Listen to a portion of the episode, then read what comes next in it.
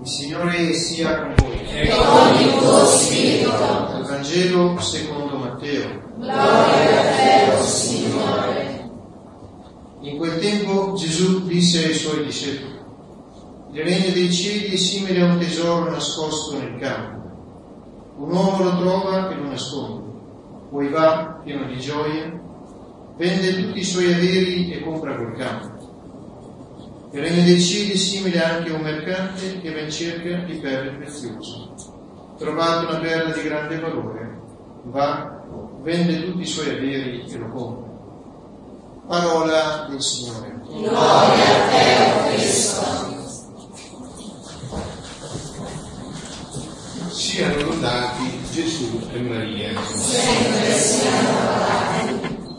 Io mentre sentivo proclamare la prima lettura dal, dell'Esodo, dicevo tra di me che anche noi dopo questi tre giorni sicuramente usciremo col volto raggiando, non c'è dubbio.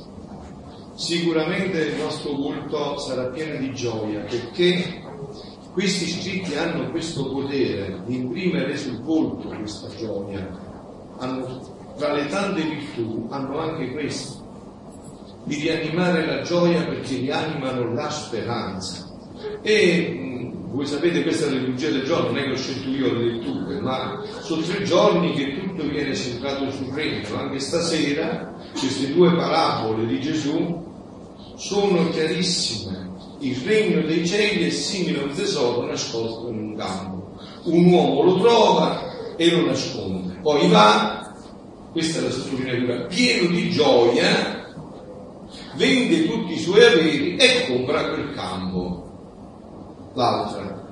Il regno dei cieli è simile anche a un mercante che va in cerca di perle preziose.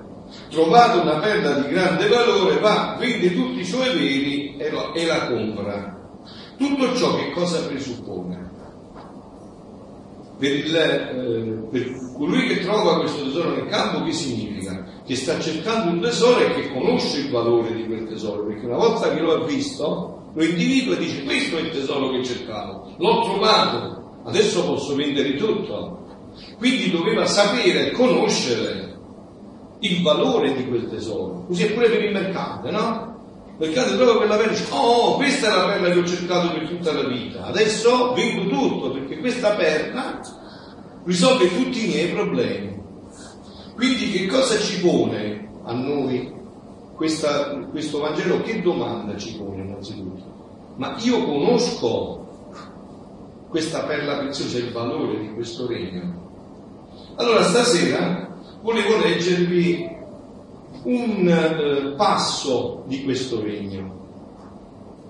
Stavo pensando tra me, dice Luisa, al santo volere divino e dicevo tra me, ma quale sarà il gran bene di questo regno del Fiat Supremo? Qual è questo tesoro per cui con gioia io devo vendere tutto?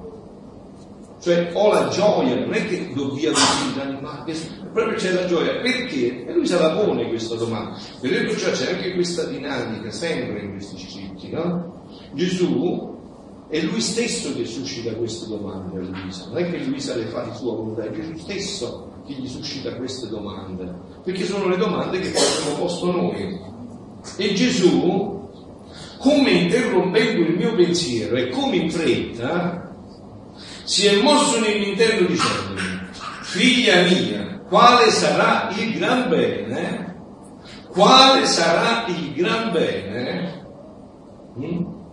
Il regno del mio fiat racchiuderà tutti i beni, tutti i miracoli, i portenti più strepitosi, anzi li sorpasserà